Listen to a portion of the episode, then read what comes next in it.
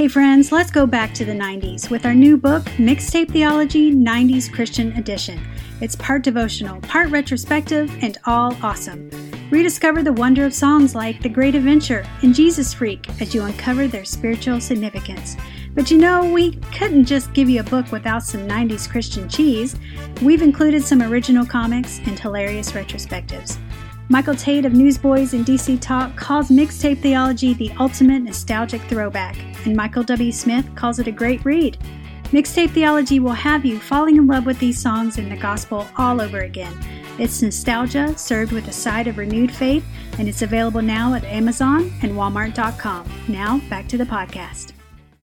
Hey guys, so back in the 90s, Eh, this eh, place back here. in the 80s for me. Okay, fine, old man. This place back here, believe it or not, used to be a little bit of heaven in the real world. Yeah. Behind us is one of our favorite rides from a little place called Opryland, USA. Yeah. You know what? That favorite ride, the Grizzly River Rampage, it might have been my all time favorite Opryland ride. In fact, been there, done that. Bought the t shirt. but, Impressive. but you know, sadly enough, Opryland is gone. It really is. It's now a shopping mall. and a parking lot. Rest in peace.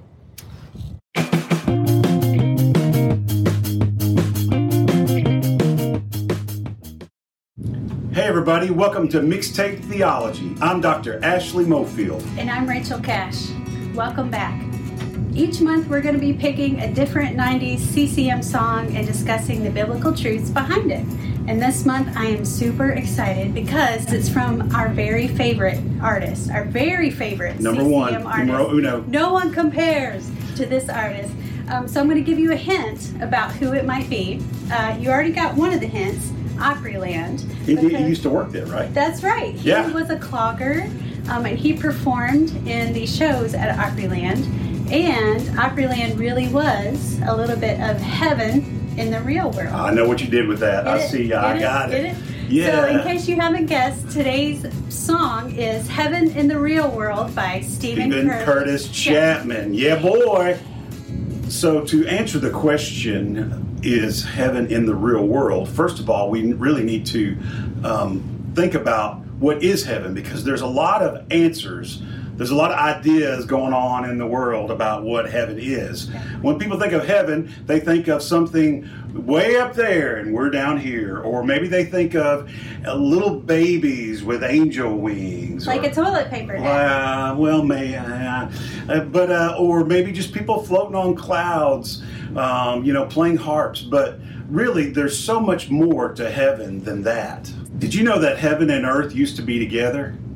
Yep, in the Garden of Eden, and that's where God ruled and reigned. And really, to put it simply, heaven is a place where God sovereignly rules on His throne. That's heaven.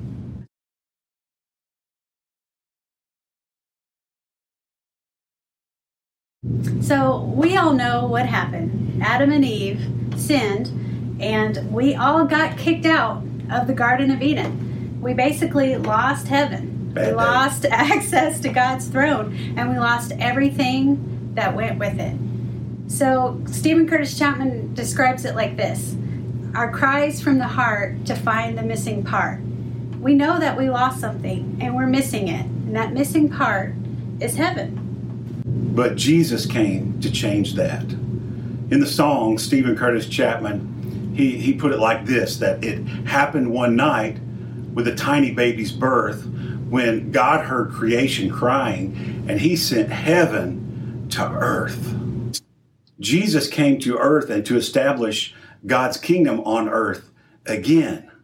Emmanuel, God with us. So, so Jesus came to earth to establish his kingdom here. And you know where he begins to establish them? In the hearts of people who trust in him. Heaven is God's kingdom where he rules and reigns.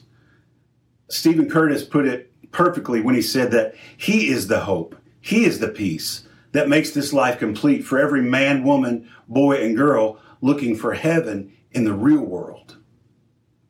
It's in Jesus and through Jesus that we are able to be near God's throne again.